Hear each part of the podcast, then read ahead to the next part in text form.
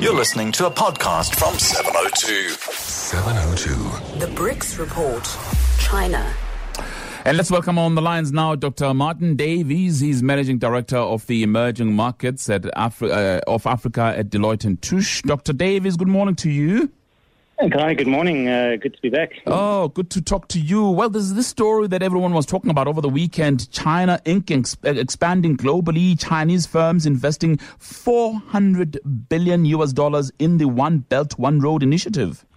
Yeah, Kalani, this is almost the biggest infrastructure logistics play, I guess, since the Roman Empire. Uh, China's sort of geoeconomic, geostrategic strategy is, is, is really putting money where their mouth is. I mean, a staggering figure I came across this last weekend was uh, Chinese banks set up no less than sixty-two branches and offices in twenty-six developing countries in the past couple of years. And that's all to provide funding for Chinese companies, construction firms, infrastructure firms, supporting this very grand, as you say, One Belt, One Road, or O B O R, as it's mm. called, strategy, mm. which is effectively looking to invest into infrastructure, uh, very capital intensive, in developing countries.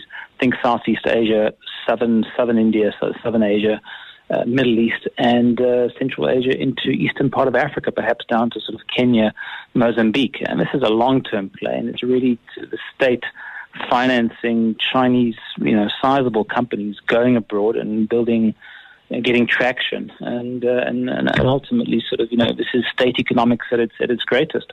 It is an incredible investment indeed, uh, but also Boeing f- opening its first international plant abroad, and you guessed it, it is in China. Yep, China is the is the largest. Uh, you may probably know that China is the largest uh, market now for, for for passenger wide-body airlines, uh, aircraft. And I, a few years ago, went up to Tianjin, which is northeast China, and visited the Airbus uh, facility up there. It was deeply impressive. Now, Bo- Boeing has, has opened a, a new completion center facility in Zhejiang province, which is sort of eastern China. And already Boeing is selling one quarter of all the planes it manufactures, up to two hundred planes a year, uh, into the Chinese marketplace to Chinese airlines. So, of course, uh, the imperative towards, you know, localization and the like, but for a market so big. But I think the story is here. When you see the absolute explosion of air travel in China, it just speaks to the wealth created in, the, in that in that country, um, the extreme middle-class spend and the connectivity that is taking place in China, and really China to the world. And Boeing has been at the forefront of this now, and arguably Boeing is the forefront of U S foreign policy as well. Mm. So Trump can uh, Trump can argue as much as he wants on Chinese trade practices, but ultimately, uh, Boeing selling two hundred planes a year, and I think that's that's the that's the key point here.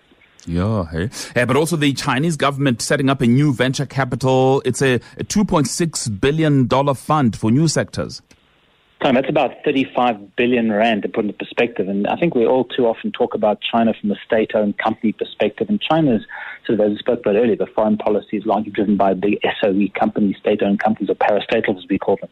But the real story of China the last twenty-five years, my observation is, you know, that the growth model is that the state has been taking its foot off the throat of the private sector, really.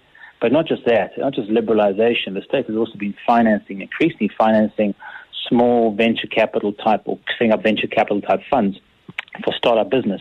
So this new fund uh, set up by the Ministry of Finance in China, uh, eighty percent of this thirty-five billion dollars fund is being invested in early startup businesses. And the key areas are, you know, information technology, I T, energy conservation, environmental protection, uh, new new materials, uh, and, and high-end, uh, high, very high-end, high-value, high-tech manufacturing sectors. So it really is this, this incredible enablement, enablement of small, very innovative business, and that really where the growth is China, uh, the growth of China has come from in the last twenty years. While the state S O Es build great infrastructure, which is very enabling, think ports, rail, road, uh, airports, the like.